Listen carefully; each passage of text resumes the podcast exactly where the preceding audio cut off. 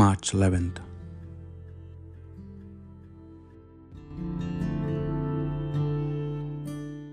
Saturday of the second week of Lent.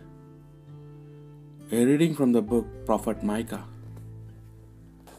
With shepherd's crook, O Lord, lead your people to pasture, the flock that is your heritage, living confined in a forest, with meadowland all around.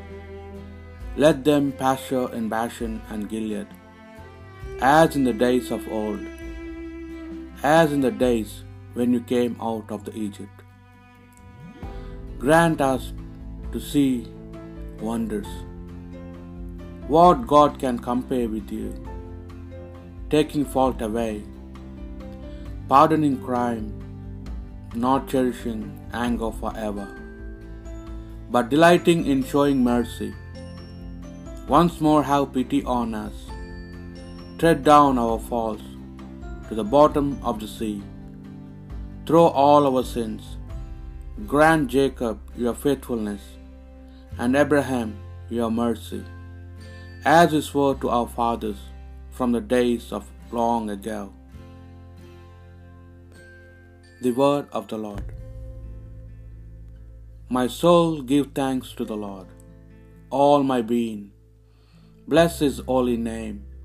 My soul give thanks to the Lord, and never forget all his blessings.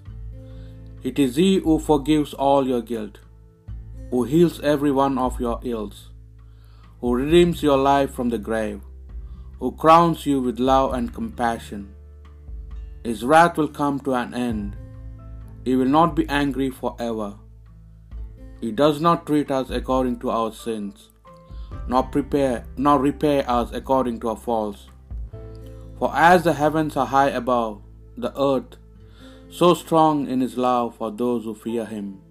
As far as the east is from the west, so far does he remove our sins. The Lord is compassion and love. The Holy Gospel according to Luke.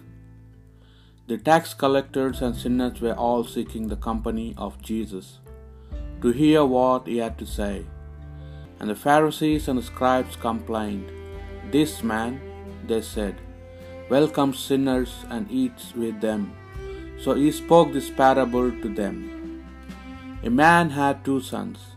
The younger said to his father, Father, let me have the share of the estate that would come to me.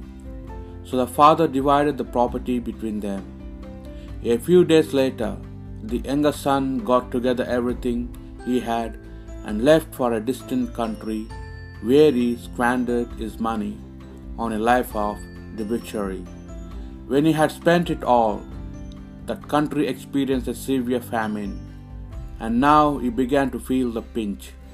So he hired himself out to one of the local inhabitants, who put him on his farm to feed the pigs. And he would willingly have filled his belly with the husk the pigs were eating, but no one offered him anything.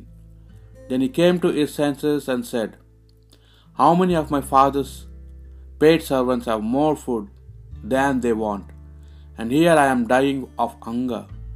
I will leave this place and go to my father and say, Father, I have sinned against heaven and against you.